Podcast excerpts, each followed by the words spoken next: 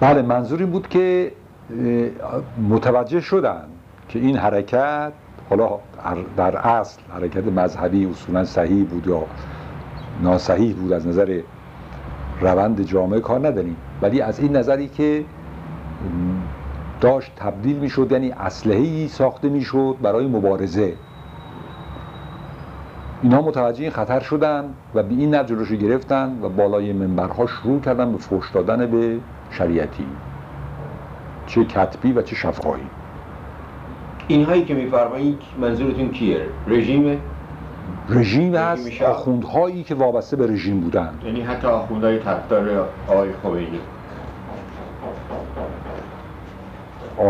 آخوندهای طرفدار آقای خمینی یعنی اونهایی که در گروه آقای خمینی بودن اونها مثل این که طرف نه. مخالفتی داشتن اینو بیان نمی‌کردن. نه. اونها بیان نمی‌کردن. بله. نه خیر. برای اینکه عاشق علی آقا بود عاشق علی آقای تهرانی بود که طرفداری می‌کرد. خیلی بله یه آدمایی بودن مثلا مثل حجتی کرمانی که آدم روشنفکری بود زندان رفته بود. آخه عده از اینا اصولا وارد مبارزه شده بودن. بله. یعنی زندان بودن و یا مبارزه مخفی می‌کردن بله. بنابراین مثلا متحری بود که با آقای شریعتی در حسینه ارشاد به منبر مشترک داشتن بله. بنابراین اونا نه و مثلا آقای خامنه بود که اصلا افتخار می‌کرد با اینکه آقای با شریعتی بنشینه آقای با هنر آقای با هنر این مناسبت این بود که اصولا مرحوم چیز خود پدرش استاد محمد تقی شریعتی در چیز در مشهد یه کانونی داشت کانون نشر عقاید اسلامی.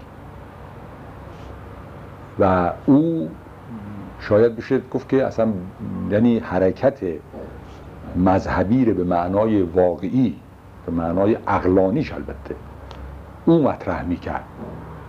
با اینکه آدمی معمم نیست اما خب آدمی مجتهد و آدمی اهل علم.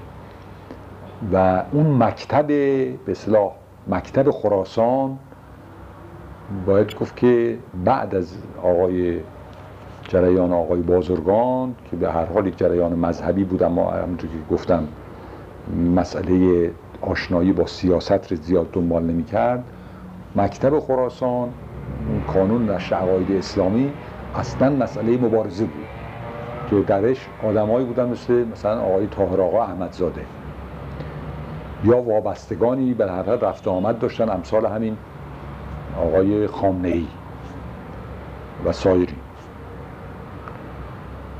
و خود شریعتی هم همونطور که می‌دونید در مشهد بود که. بعدا دانشگاه مشهد. بله بعدا هم خب محدودیت براش ایجاد کردن منتقلش کردن به تهران که آمد در تهران در حسینیه ارشاد. بنابراین منظور نیست که اون چیز نبودن. قشری و طبقه از اینها به کلی مبارز بودن ضد رژیم بودن و مبارزه می‌کردن و نزدیکی شدیدی بود که حتی در نوشته های آقای چیز هم گاهی از آقای بهشتی نقل قول می‌کنن میگن که بله ایشون آقای علی بابایی نوشته بود که ایشون آمد اروپا برگشت بعد مسئله مطالعات اسلامی قرار مداری گذاشته بودند و اینها و بعد ایشون میگفتش که خلاصه ما چیزی جز آثار شریعتی نداریم. منظوری بود که خب آقا مایه‌ای و نشریاتی و انتشاراتی و بالاخره راجع فلان میگه چیزی جز جز هشته شریعتی داره چیزی نداریم. بعدم که اومد این اواخر آمد اروپا زمان خمینی بود برگشت که سوال کرده بودم آدم اون نوشته بود که آقا به نظر شما این حرکت نتیجه چه بود؟ البته اینه قول مجاهدینه که بله این حرکت حرکت پشتوانش شریعتی بود و مجاهدین بودند و خمینی. مثلا خمینی هم آورد. بود منظوری بود تا این حد احساس نزدیکی کاذب حالا یا ظاهری یا تاکتیکی یا عقیدتی داشتن. بله. ولی منظور به طور کلی این بود که اون چی که مسئله به طرف مذهب کشان مسئله این بود که اصولا بسیاری معتقدن که سه نفر در انقلاب ایران نقش اساسی داشتن در واقع آل احمد شریعتی و شما. بله. و نظر خود شما در این باره چی؟ والا من که فکر می‌کنم که در انقلاب ایران نمیشه گفت. به نظر من این چیزیه که خیلی ها میگن. شما بله. نگید. ولی دیگران میگن من می‌خوام نظر شما چی. نقش به نظر من انقلاب اساسی در ایران خود محمد رضا شاه و دستگاهش داشت. گذشته از اون جریان. ما فعلا این قضیه یعنی 25 سال بود که رژیم فرسوده شده بود بله. و واقعا از نظر منطقی و عقلانی به نظر بنده از نظر جامعه شناسی مسائل تبدیل شده به مشکلات. بله. یعنی مشکلات لاینحل. و به قول اهل اتومبیل اصلا سیستم گریپاژ کرده بود. بله. یعنی هیچ یک از مسائل مملکتی رو نمی‌تونست حل کنه. و خصوصیت جامعه هم نشون میده که جامعه در تحلیل اگر به نظر بنده یه تحلیل پیسیکانالیزی بکنیم جامعه احتیاج به فریاد داشت. یعنی فریاد به اون به قدری از فساد نه به اندازه ای که از استبداد. برای اینکه استبداد چیزی بود که قرنها باش آموخته بود. و یعنی عادت داشت. جامعه در حد معدل شعور عرض می‌کنن بله. مسئله فساد بود. مسئله این بود که سر بنده یادم است و اینا رو خب تو همین نامه ها نوشتم و که فریاد سرمایه‌دارا بلند شده بود. که آقا ما جنس وارد می‌کنیم. بیمه میدیم حمل و نقل میدیم کرایه میدیم. اعتبار باز می‌کنیم. باز می‌کنیم میاد تو انبار بعد میاد توی وزارت بازرگانی کمیسیون تعیین نرخ برای اینکه آزاد بکنیم تعیین نرخ بکنیم آزاد بکنیم بفروشیم. همینطور. ماها ما انبارداری میدیم و استهلاک میدیم و بیمه میدیم و سرمایه دادیم همینطور موندیم هی امروز برو وزارت بازرگانی فردا برو. فردا برو خدا خب. به اصطلاح منظور بود که نمی‌تونستن. اصلا جامعه رو نمی‌تونستن بگردن. و در این صورت مسلم این است که به هر حال جامعه احتیاج به یه تلنگرهایی داشت. و این مسئله این بود که در مجموع جامعه من فکر می‌کنم که به طور کلی نمی‌تونم به اصطلاح بگم باید بگم که به این معنا که ما توده ها زبان امثال ماها رو نمیفهمیدن. یعنی اگر بخوایم به طور دقیق یک تجزیه و تحلیل بالینی بکنیم از انقلاب این بود که هیچ کدوم از ما ستا یا دیگران از بنده که خیلی بزرگترها رابطه نزدیکی با توده ها نداشتن. یعنی قدرت و موتور انقلاب باشن و حرکت دهنده به معنا برای اینکه زبان مشترکی با توده ها نداشتن. ولی اون نسل جوان دانشجویی که شما میفرمایید اون نسل جوان. واقعا اون حرکت رو ایجاد کردن اونها با زبان ساده ای که همین. شریعتی صحبت می‌کرد خب تحت تاثیرش قرار عرض می‌کنم در این میان مسئله تقسیم میشه. یعنی نسلی همونطور که صحبت شد که مسئله رو میان خانواده ها می برد بله و مسئله رو خب همینطور که گفته شد شریعتی این امکان رو به وجود آورد. که مسئله اسلام رو به وسیله جوان ها توی خانواده ها و توی جامعه ها رفت که اسلام چیه؟ یه وسیله مبارزه است و در ضمن هم وسیله غیر قابل حمله است. یعنی این معنا که رژیم حدی داره که نمی‌تونه بهش حمله کنه. در یه جایی عاجز میمونه که به مسجد نمی‌تونه حمله کنه. ولی منظور این بود که خب طرح مسائل بله. و به عنوان مثال مثلا بنده اونچه که در نگین نوشتم بعد چاپ شد ارزیابی ارزش ها مثلا در شاید در حدود 14 چاپ شد. به طوری شد که دیگه تجدید چاپش ممنوع کردن. یعنی به طوری شد که بنده یعنی به هم ممنوع قلم شدم هم ممنوع کار شدم هم ممنوع خروج. یا منظوری بود که دیگران یا شعرا یا نویسندگان یا این به صلاح انعکاس نارضایتی ره و شکافتن مسائل ره به یه تأثیری به وجود آورده بود. اما اینکه به طور دقیق جامعه احتیاج به یک عامل حرکتی داشت که باید از داخل نیروها که به اصلاح از جان و از حیات و زندگی جسمی خودش هم مایه بگذاره به نظر من این ره جامعه از مذهب گرفت. در یعنی دیگه هیچ سلاح دیگری نبود. اون تلنگرهایی که شما میفرمایید درست ولی اون کسانی که ایراد می‌گیرن میگن اون تلنگرها بیشتر جنبه مذهبی و در بعضی موارد حتی جنبه ضد ملی داشته. به عنوان مثال مثلا غربزدی آل احمد شدیدا حمایت می‌کنه از شیخ فضل الله نوری و جنبش مشروطیت رو سعی می‌کنه که در اونجا بکوبه اینا. یا مثلا آقای دکتر شریعتی در کتاب شیعه صفوی و شیعه علوی موضوعی رو مطرح می‌کنه که اصولا حتی این مسئله رو میگه که یک حکومت ظالمانه خلافت اسلامی در واقع ارجحیت داره به یک حکومت محلی که حتی اگه عادلانه باشه و فقط مسائل قومی و محلی براش مطرح باشه اینا. چون در مجموعه اسلام در واقع مطرح کردن مسائل ملی و این حرفا خیانت در واقع و حمله به اسلام مطرح میشه اینا.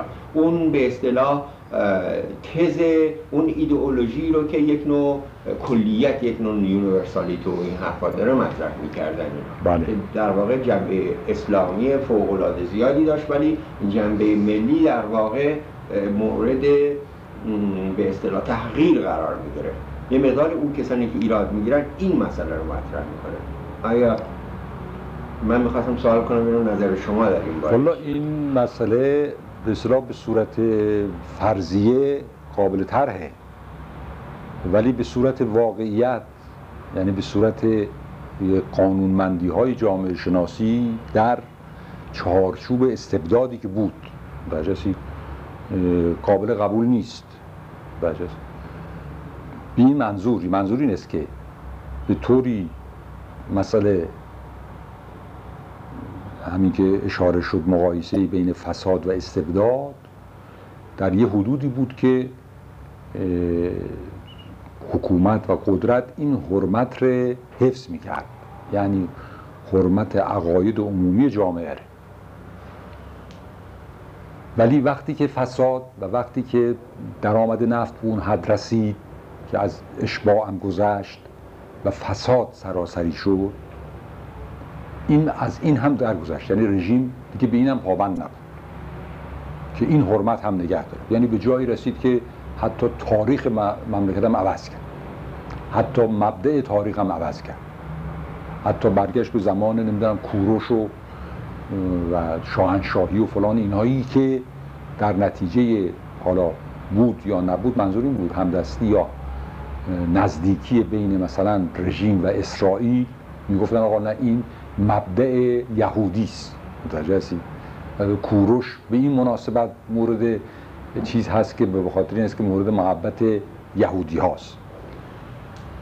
منظور این هست که مسئله برای به طور دقیق در مرز ملیت و در مرز مذهب مطرح نبود. به مناسبت اینکه به قول خودشون هیچ موقع به اسلام مذهب و ملیت در تعارض قرار نگرفته بود در ترازوی حکومت در ایران. و همیشه با هم هماهنگی داشت. بنابراین مردم به طور کلی راجع به این قضیه حساسیت نداشتن مردم در مقایسه روزانه و قابل لمس بودند با اون که آثار فسادی که رژیم به جا میگذاشت. و با توجه به چی؟ با توجه به ارز کردم نارضایتی عمومی به جای خود و اون رسوب روشنفکرانه ای که به اصلاح مذهب برداشت آقای شریعتی در جامعه روشن نسل جوان باقی گذاشته بود که اون دیگه به حدود این که بله مذهب یعنی که جامعه نمی‌شناسه مرز نمی... یعنی مرز نمی‌شناسه ملیت نمی‌شناسه. خود آقای مثلا شریعتی در یه جایی می که آقا هیچ موقع یک آخوند زیر یک عهدنامه اسارت رو امضا نکرده. همیشه این فکلی بوده. و جواب مقدر این قضیه این بود که خب یارو در حکومت نبوده. و هیچ وقت به آخون حکومت نکرده است که با زیر قرارداد امضا کنه. ولی منظور نیست که دیگه کسی به این مسئله تحلیل به این قضیه توجه نمی‌کرد. بله ولی آخون درستی که زیر قراردادی رو امضا نکرده اما با شاه مستبد هم دست شده هم دست ملی رو به توپ بسته. به توپ بسته. بله. ولی به این مسئله توجه نمی‌کردن. برای اینکه این مسائل هستن مسائل از اون جایی که به فرهنگ جامعه اصلا یک جامعه بی فرهنگی بود. اون که دکتر پیشداد عقیده که فرهنگی وجود دارد. فرهنگی هست به معنایی ولی اون فرهنگی که ما مثلا عقیده داریم که جامعه رو می‌سازه یا حرکت جامعه رو به وجود میاره خوب و بد رو تشخیص میده. یعنی میزان و ضابطه اجتماعی و سیاسی هست وجود نداشت. آگاهی سیاسی و اجتماعی. اجتماعی وجود نداشت. مسئله جرم رسوب خاص و خلص نارضایتی بود از فساد و از چپاول که هر ندای اعتراضی رو جذب می‌کرد حذف می‌کرد. بنابراین به این مناسبت بود و که به اصطلاح جامعه به طرف این توقیان و این صدای گفتم به اصطلاح از اون نظر تحلیل بکنیم برای اینکه شما در راهپیمایی ها می‌دیدی یعنی اصولا شاخصیت و خصوصیت این درگیری و این یعنی این انقلاب این بود که همه مردم در به های اجتماعی در مواضع و پایگاه های اجتماعی مختلف حضور داشتن. و حتی به طوری بود که خود در خود قبل از انقلاب ماهای اصلا این به صورت یه جوکی بود که می‌گفتن هیئت حاکمه روزها طرفدار سلطنت هم شبها کمونیستن. یعنی دور هم که می نشینن انتقاد می‌کنن. مسخره می‌کنن رژیم ره متوجه هستید؟ خب صبح که پا میشن لباسشون پوشن میرن پشت میز نشینن و خدمتگزار رژیم. یعنی منظور شما اینه که در واقع وقتی که موج انقلابی بلند شد هنوز مسئله در واقع رنگ ملی خودش رو داشت. اون چنان مذهبی و این چیزا نبود در واقع. یعنی با همه این این شور و شوقی رو که حتی اگه قبول کنید اینجا که این سه شخصیتی که عرض کردم خدمتتون که میگن که نقش اساسی داشتن یعنی آقای آل احمد و آقای شریعتی و شما محازا این جنب جوش هنوز کاملا رنگ مذهبی و اینها به اون شکل نداشت که حکومت مذهبی و اینها باشه. ولی بعدها در شعارهایی که هست فریاد می‌زدن که عرض کنم آزادی استقلال جمهوری اسلامی. بله. و پس معلوم میشه که در واقع این جنبه اسلامی قضیه هم در اونجا مطرح بوده یا من اون روزها در تظاهرات و انقلابات نبودم. و اینو می‌خواستم که شما یه مقداری توضیح بدید که این شعارهای مذهبی از چه زمانی در واقع شدت هدت پیدا کرد؟ چشم. بله در من شما داشتید پاسخ می‌دادید به این سوال من که من می‌گفتم که عده زیادی از مردم معتقدن که سه نفر در انقلاب ایران نقش اساسی داشتن آقای آل احمد و آقای شریعتی و شما بله. من می‌خواستم ببینم که نظر شما در این باره چیه و شما در این زمینه صحبت می‌کردید بله عرض می‌کنم که مسئله این که صحبت بر این بود که مذهب از کجا وارد شد؟ بله بله. شما سوال فرمودید که به طور دقیق. عرض می‌کنم که مسئله این بود که جامعه ما یک جامعه بسته ای بود همینطور که اطلاع داریم. بله. یعنی در تحلیل یا توجیه همین اتهامات یا ایرادهایی که می‌گیرن.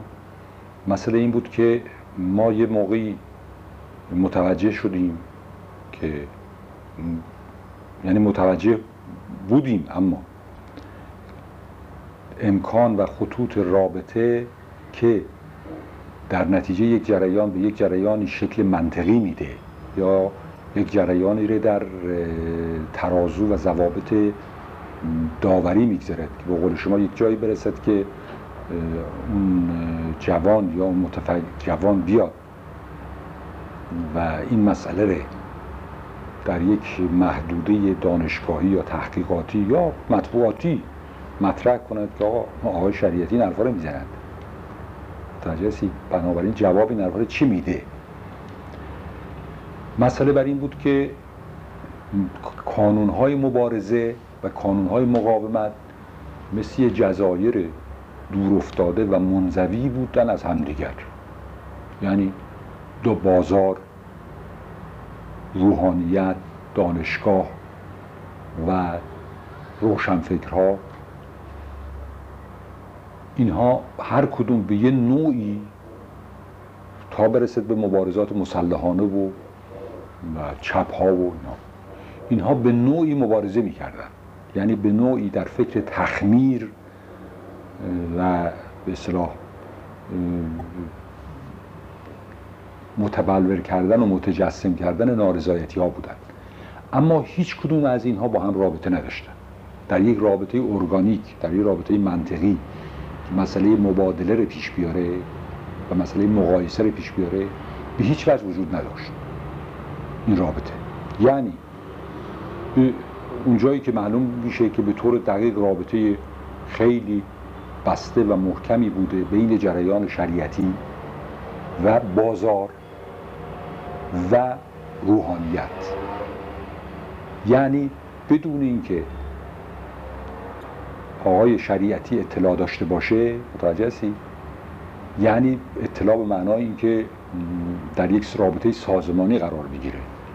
این افکار به طور خام یعنی همینطور که اشاره ای شد اون چی که مثلا مورد حتی قبول بنده روشنفکر بود. مسئله چی بود شریعتی؟ مسئله بود که شریعتی می‌گفت نه.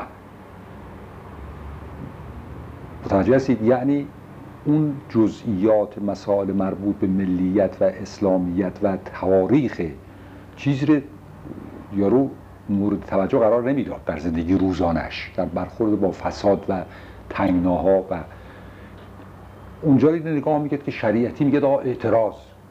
میگه نه. بنده در سال اولین نامه‌ای که 53 نوشتم یا 54 و آقای شریعتی نامه برای من نوشت. کجا بودن آقای شریعتی؟ من اصلا شریعتی رو نیده بودم. شما هیچ وقت آقای شریعتی رو شخصا تا اون موقع نیده بودم. تا 1154 بله. نیده بود نیده بود و آقای شریعتی هم من اون موقع آقای شریعتی؟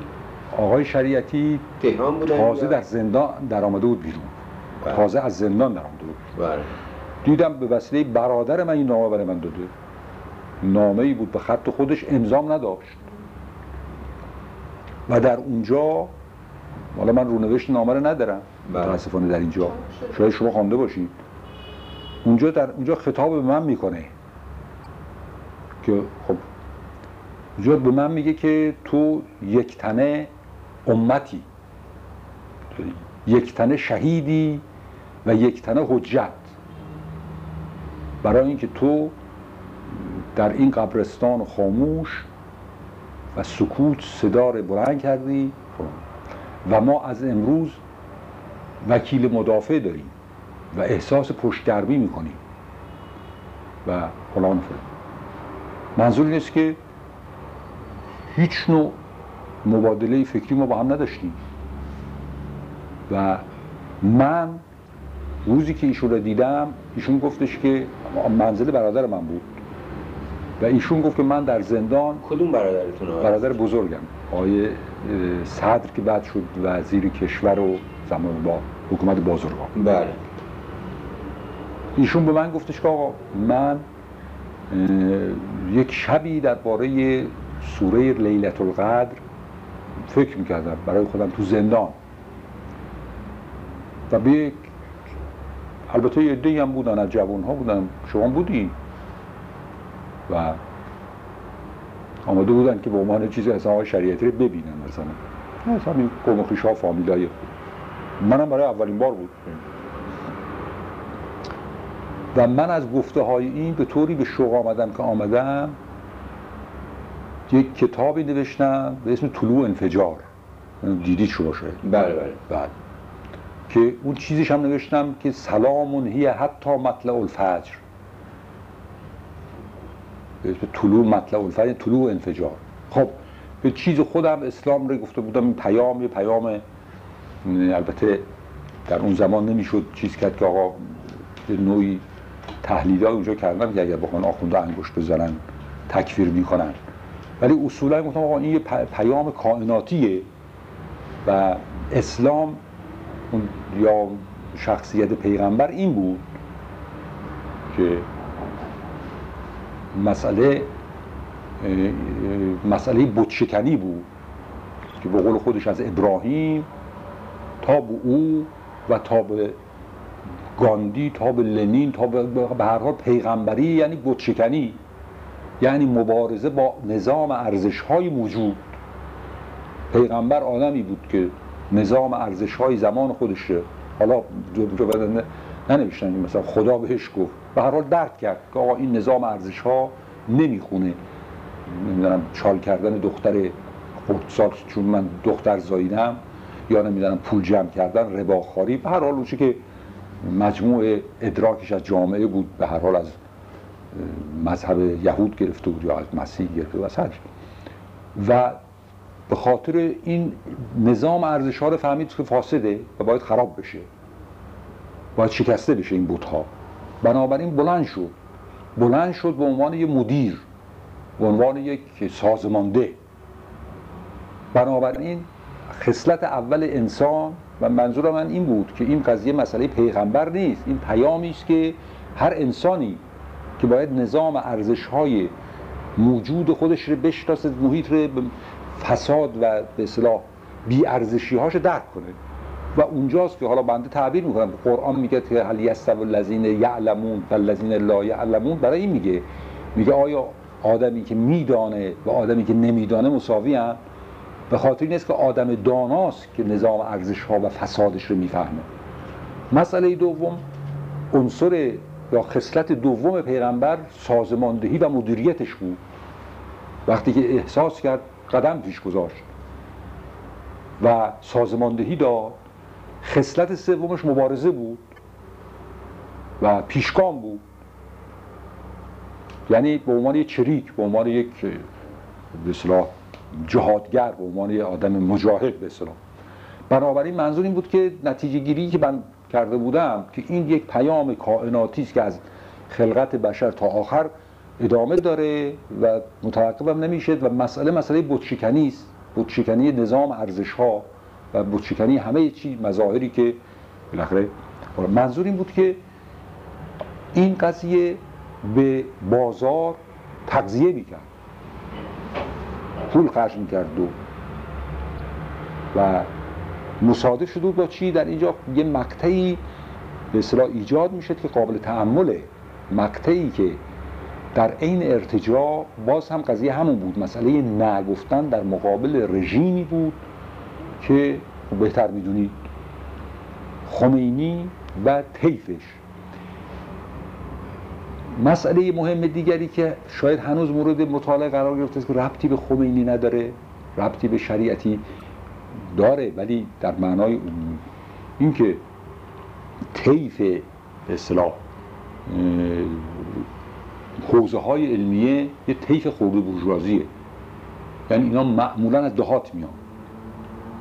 پسر کت خداست نمی‌دونم. یک نوع از طبقات پایین میان اونجا. محروم گرسنه و فقیر.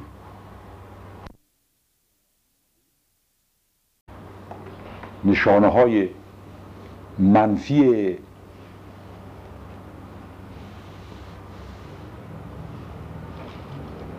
به اصطلاح جامعه شناسیش الان معلوم میشه که به حکومت رسیدن گرسنه چه از نظر فکری و چه از نظر جسمی ولی اون موقع می آمدن در حوزه علمیه و به صورت مبارز متوجه هستی؟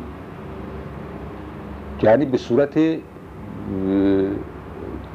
مجاهد به صورت اینکه مخالف با یعنی این سالهای آخر به طور رسمی و علنی با مراجع مبارزه می‌کردن یعنی با مراجع قشری و با مراجع رسمی مراجع کلاسیک به چه مناسبت؟ به مناسبت فساد و به مناسبت فقر و به مناسبتی که دیگه قضیه این که بله قانون قانونمندی بسیار نظام اجتهاد و نظام مدرسی نیست که بله بنده مشتهد میام درسی به شما میدم و و خمس و زکاتی هم به بنده می‌رسه و به شما میدم و مثلا مایی سه تومن مایی ده تومن مایی 20 تومن شما تو یه حجره ای و زندگی می‌کنید و بعد میرید روزه خون میشید. این مسائل دیگه چیز کرده بودن که آقا این پول آقا شریعت مداری نیست این پول آقای نمی‌دونم مرعشی نیست و ایشون حق نداره. همچین نظامی وجود نداره. تجسی مسئله مبارزه است. بنابراین منظور نیست که مبارزه جامعیتی پیدا کرده بود که به وسیله بازار هم تغذیه می‌شد.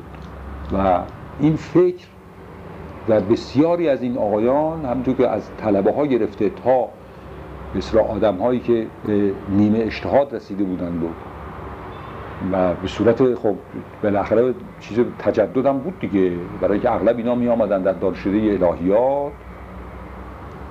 در اونجا مجلس فحصالان این برون درس خوندن در مثل آقای باهنر مثل دیگران یا مقادیری زیادیشون می آمدن دانشکده حقوق.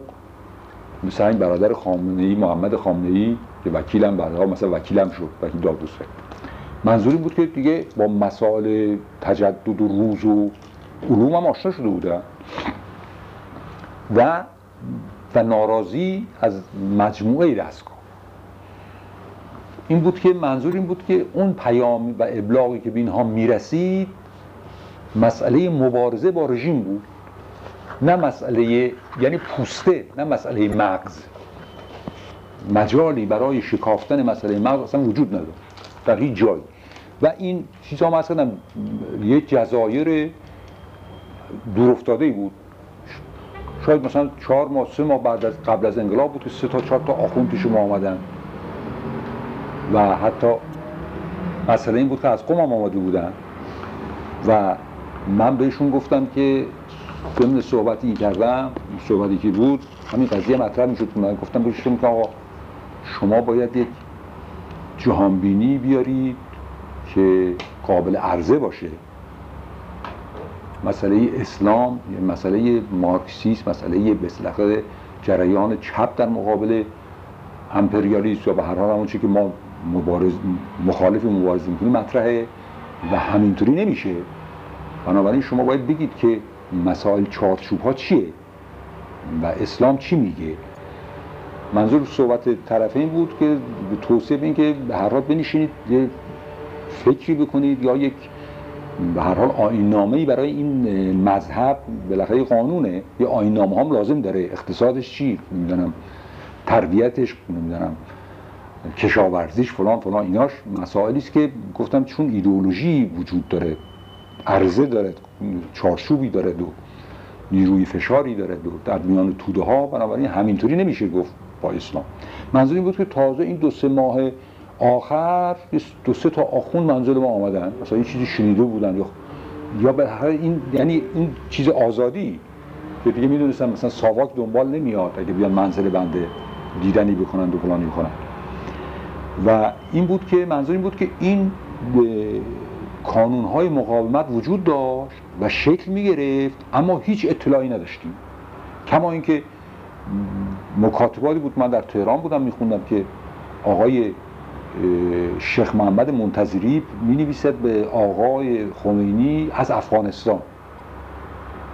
آقای شیخ محمد منتظری مگه افغانستان بودن آقا؟ بله پسرش. پسرش شیخ محمد. شیخ محمد. که مکاتباتی مکاتباتی می‌کند که آقا من آمدم اینجا و تماس گرفتم و این احتیاجات هست و این نشریات رو می‌خوان این فلان رو می‌خوان. متوجه هستی؟ بله. و مسئله این بود که روز تاسوعا بود یا روز آشورا طیف روشنفکری از دروازه شمران حرکت کرد. مثل شما نبودی. نه خیر من ایران نبود بله. و با شعارهای روشنفکرانه هم هم فکل کراواتی یا بی کراوات به هر حال تمام چیز تیپ اداری و روشنفکر. بله. رسیدیم سر چهارراهش. چیز؟ 24 اسفند. یک مرتبه دیدیم که آقا یک موج عظیمی از جنوب شهر داره میاد یعنی از خیابان سیمتری این اون تاسو آشورای آخر رژیم آخر. شاه بله. و گله به گله در رأس هر به اصطلاح مثلا 200 متری از این جمعیت یک آخوند بالاست داره شعار میده. یا و اون چیز معروف هم بود که شعارشون منتقل شد به روشنفکرا یعنی یک شعار بود. چیز آزادی استقلال نه جمهوری نه نه نه, نه. چیز شعری بود حسین. ها این حسین شهید. شهید. آه. شعار کاملا مذهبی که مسئله حسین بود یه چیز دیگه. آره. و این ره آمدن تو توی چیز مثل یک جویبار عظیمی که وارد این چیز شد. خب راجع به شریعتی هم میخوندن معلم کبیر ما این مال روشنفکرا بود. یعنی مال- کفش نهاده بود. الله الله چه همتی. اینو اینا میخوندن این مال روشنفکرا بود. دانشجویان. یعنی دانشجویان مذهبی. ولی اونی که از اونجا آمد همینطور ما رو مبهوت کرد. یعنی او بود که دیگه مسلط شد. قضیه آمدن زنها و قضیه نمی‌دونم. اولا مسئله چیزهای مجاهدین و چریکا رو از بین بردن. کشیدن پایین و یک عکس خمینی یک شریعتی هم چیز داشت مصدق هم نذاشتن یا گذاشته بودن اونجا. نه خیر عکسای مصدق من شنیدم کاره می‌کردم به هر حال یک عکس م- چیز بود خمینی بود. شعار شعار چیز؟ اسلام. و زنها به طوری بود که اصلا جدا می‌کردن که یه موقعی مسئله یه چیز بود که اعتراض بود که آقا خب آدم با زن بچه شما. ما در جنب اسم جنبش همه زن که جدا و آقا این توی سیل جمعیت چجوری بنده مثلا زنم رو ول کنم؟ او ته صف بنده سر صف مثلا. از اونجا نه اینکه منظور نمیگه از اونجا. از اونجا دیگه آمد رو. متوجه هستید؟ یعنی سریع حرفشون زدن. ما اعلان کردیم حقوق بشر که به مناسبت روز حقوق بشر راهپیمایی. اولین راهپیمایی. قرارم گذاشتیم از دادگستری. نشستن. گفتن آقا چیز حرکت از دروازه شمران از جلوی منزل آقای طالقانی. می‌خواد بیاید؟ می‌خواد نیاید. کمیته معمور تدارکات هم تسلیم شد. منظور بود که اونجا دیگه چیز کردن. یعنی رو کردن. ولی مسئله بود که روی بقول قضیهمون روی یخ روی آب بود. اون حجم و چیزش زیر بود. یعنی بازار بود که شدیداً تغذیه می‌کرد مالی و و مسجد و سازماندهی. برای اینکه سازماندهی روز آشورا چه خود اسناد جاسوسی حتی مال قزوین. مثلا میگه بختاور از نظم و آرامش و سازماندهی و رساندن غذا آمبولانس حرکت بکن آب حرکت بکن. که اینا-. نمیشه گفت اسپونتانه و ارتجالی بوده از رو زمین از زیر زمین در اومده بیرون. بنابراین به نظر شما اینا مقدماتش از پیش تهیه شده؟ بنابراین اینا سازماندهی داشتن.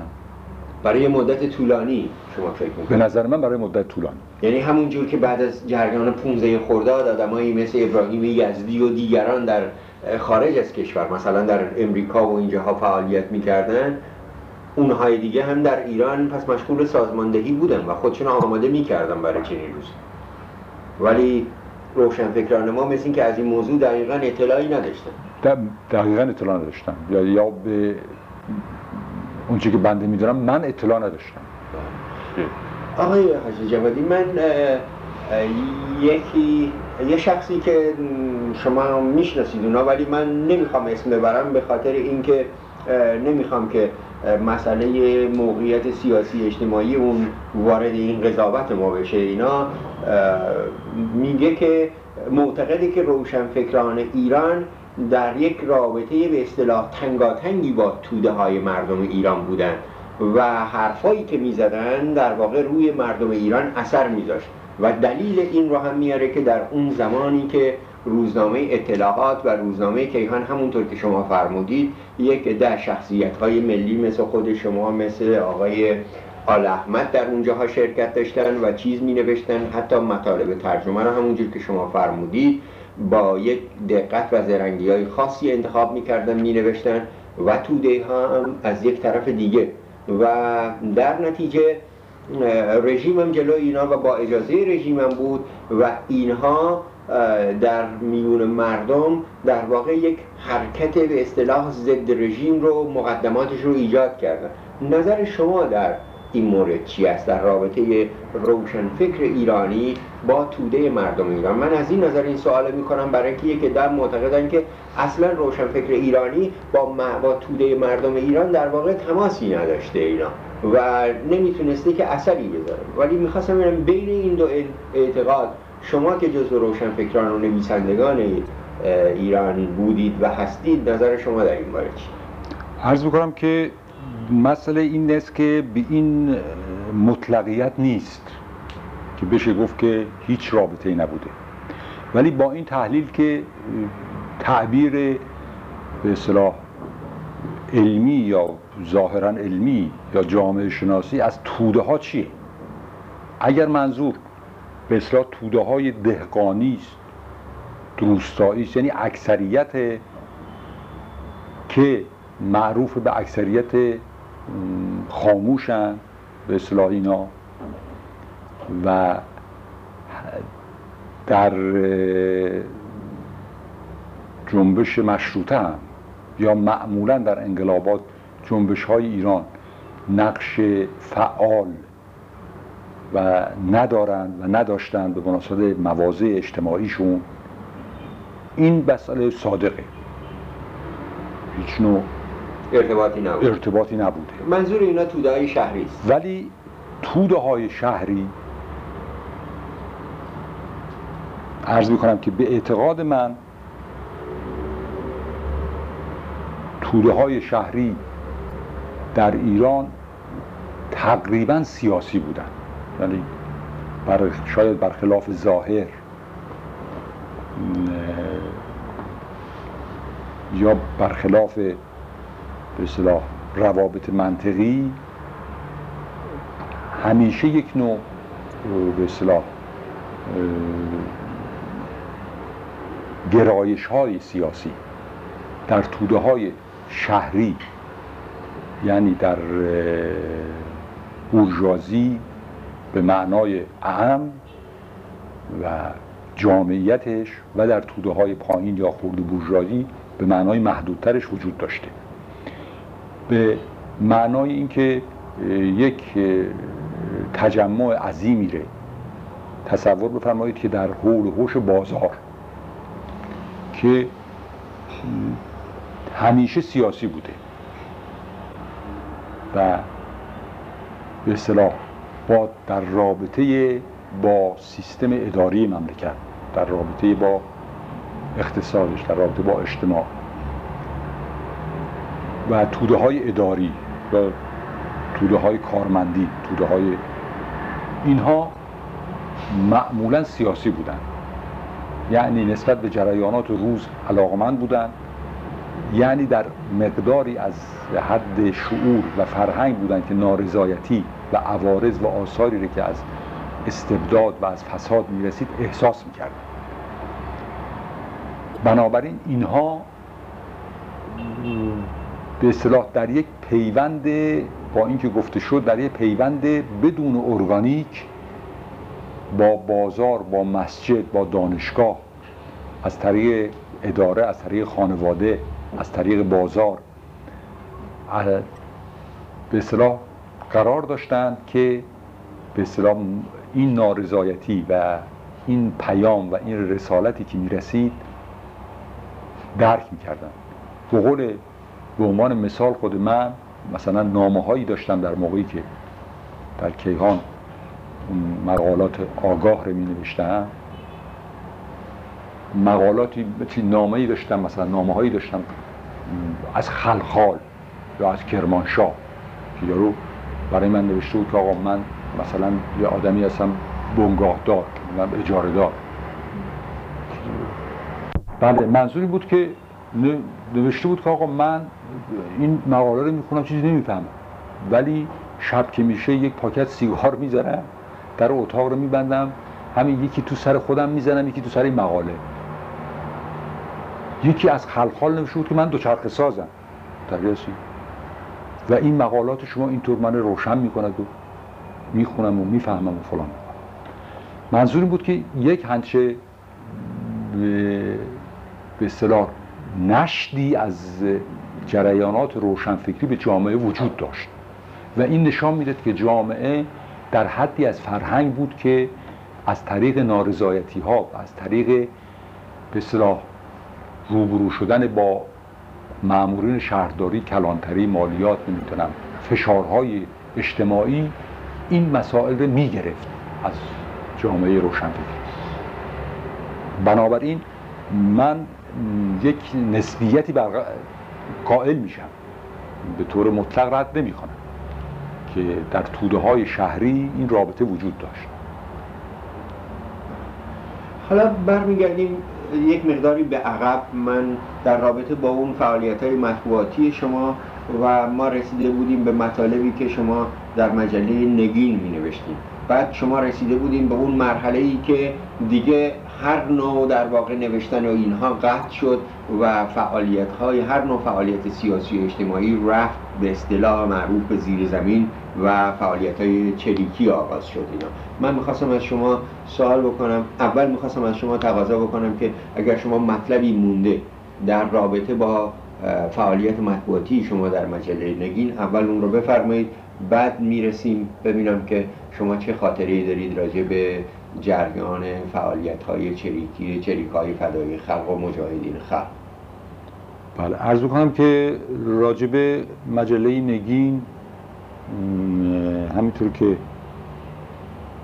اشاره کردید درست من سالهاشو بیاد نمیارم بین سالهای چهل و پنجاه بود یا بعد از پنجاه.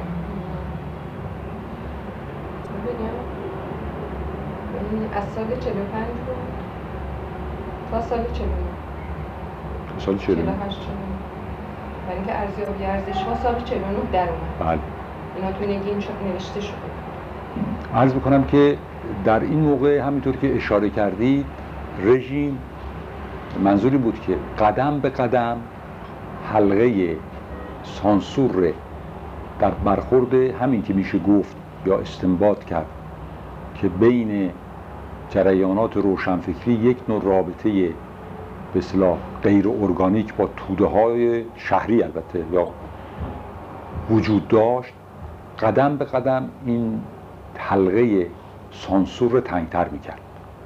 به عنوان مثال همین زمان نگی مسئله این بود که خب یه مجله بود روشنفکری و طبیعتا یک مسئله قضیهش این بود که گفتن یه مجله ماهانه تیراژ دو, سال دو هزار سه هزار اینا مهم نیست و خطری نداره. در می آمد. خب آقای دکتر عنایت ما همکاری می‌کردیم. ماهی یه مقاله من می‌دادم. دکتر محمود عنایت. دکتر محمود و مسئله این بود که سراپای این مجله مجله انتقادی بود. منتها در سطوح مختلف.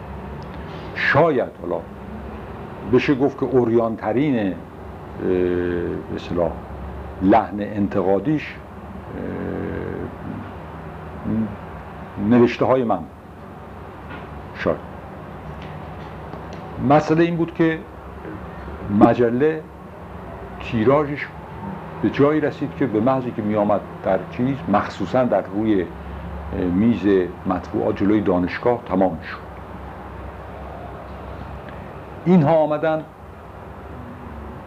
به نگفتن تعطیل کن. البته مسئله قر زدن و به صلاح کشوندن عنایت بیچاره به اداره وزارت اطلاعات اینا بود ولی ادامه داشت. ولی به یه جایی رسیدن گفتن که آقا شما حالا که این هست روز بالاخره هیچی توی مملکت نمیگذره هیچ کار نمیشه.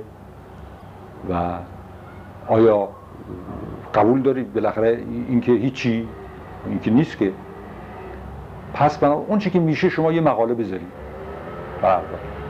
آخه بالاخره مثلا شما به سال روز شاه نباید تبریک بگی.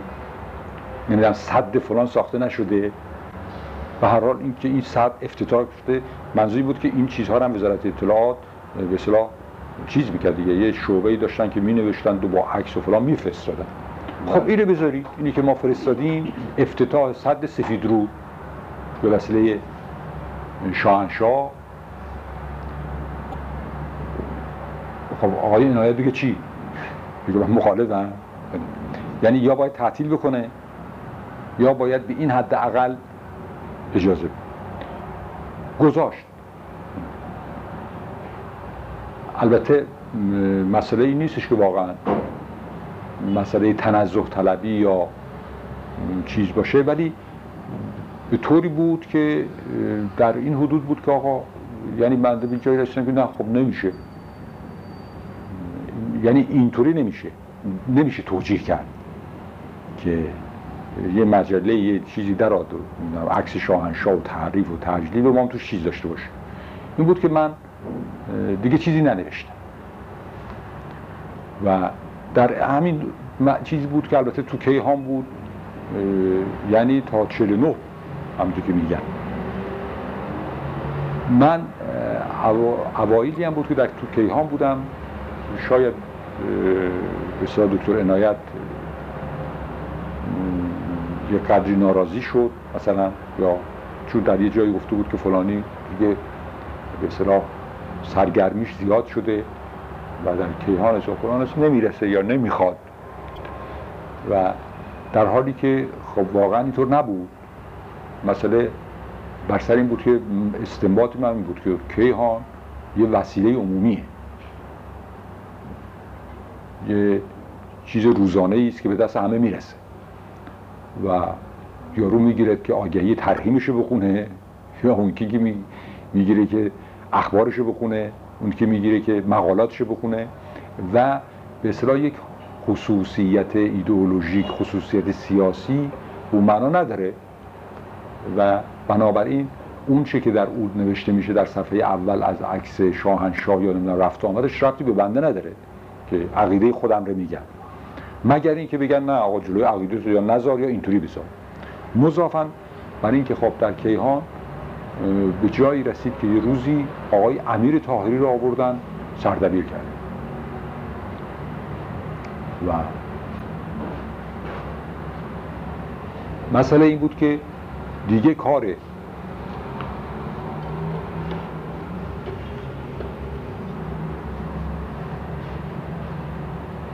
سانسور به جایی رسیده بود که یارو برداشت یک مقاله چون گاهی هم یعنی اغلب سازمان امنیت حرفایی که می‌خواست بزند به صورت مقالات بی امضا میفرستاد. و یه مقاله فرستاد تو کیهان به عنوان چجوری میفرستادن؟ به وسیله پست میفرستادن یا شخصی می‌داد. فراش داشتن. بله. و به عنوان نعل وارونه یعنی چیزی. و در اون فحش به من. اون آدمی که عکسش می‌ذارند و فلان می‌زنن و حرف از گواتمالا می‌زنه حرف از شیلی می‌زنه حرف از می‌زنن فلان می‌زنه خیال می‌کنه ما نمی‌فهمیم. و حرف از آزادی می‌زنه که آزادی وجود نداره اگر آزادی وجود دا نداشت که قلم دستش میشکستن. و بنابراین آزادی وجود داره دفعه من در یه نامه تندی نوشتم به وزارت ارشاد اطلاعات که آقا این مسئله خطاب منه و البته چیزی دادم به سردبیر اطلاعات که به کیهان چاپ کنه که البته او با فلانی قابل چاپ نیست. و مسئله این است که چرا نویسنده امضا نمی‌ذاره؟ و چرا علنا نمیگه؟ و چرا فوش میده منظور این بود که به کار سانسور دیگه به جایی رسید که دیگه نمی‌تونست تحمل کنه. یعنی فساد البته طبیعتا چیز چریکی شروع شده بود. فعالیت فعالیت های چریکی شروع شده بود. فعالیت های مسلحانه شروع شده بود. و این بود که کم کم داشت. مثلا دیوار وحشت به یه نوعی شکسته می‌شد. این بود که اینا دیگه احساس کردن که نه اون خیال می‌کردن که نقشی که ما خیلی ناچیز بود اینطورام نیست. بنابراین دیگه جلوشو گرفتن. یعنی حتی به طوری شد که نامه ای نوشتن به این برانور که منابع مالی فلانی از وزارت خونه ها مثلا حتی وزارت اطلاعات به بنده خبر آوردن که نوشته آیا ایشون از اینجا حقوق می‌گیره؟ خودم و گفتن چیا؟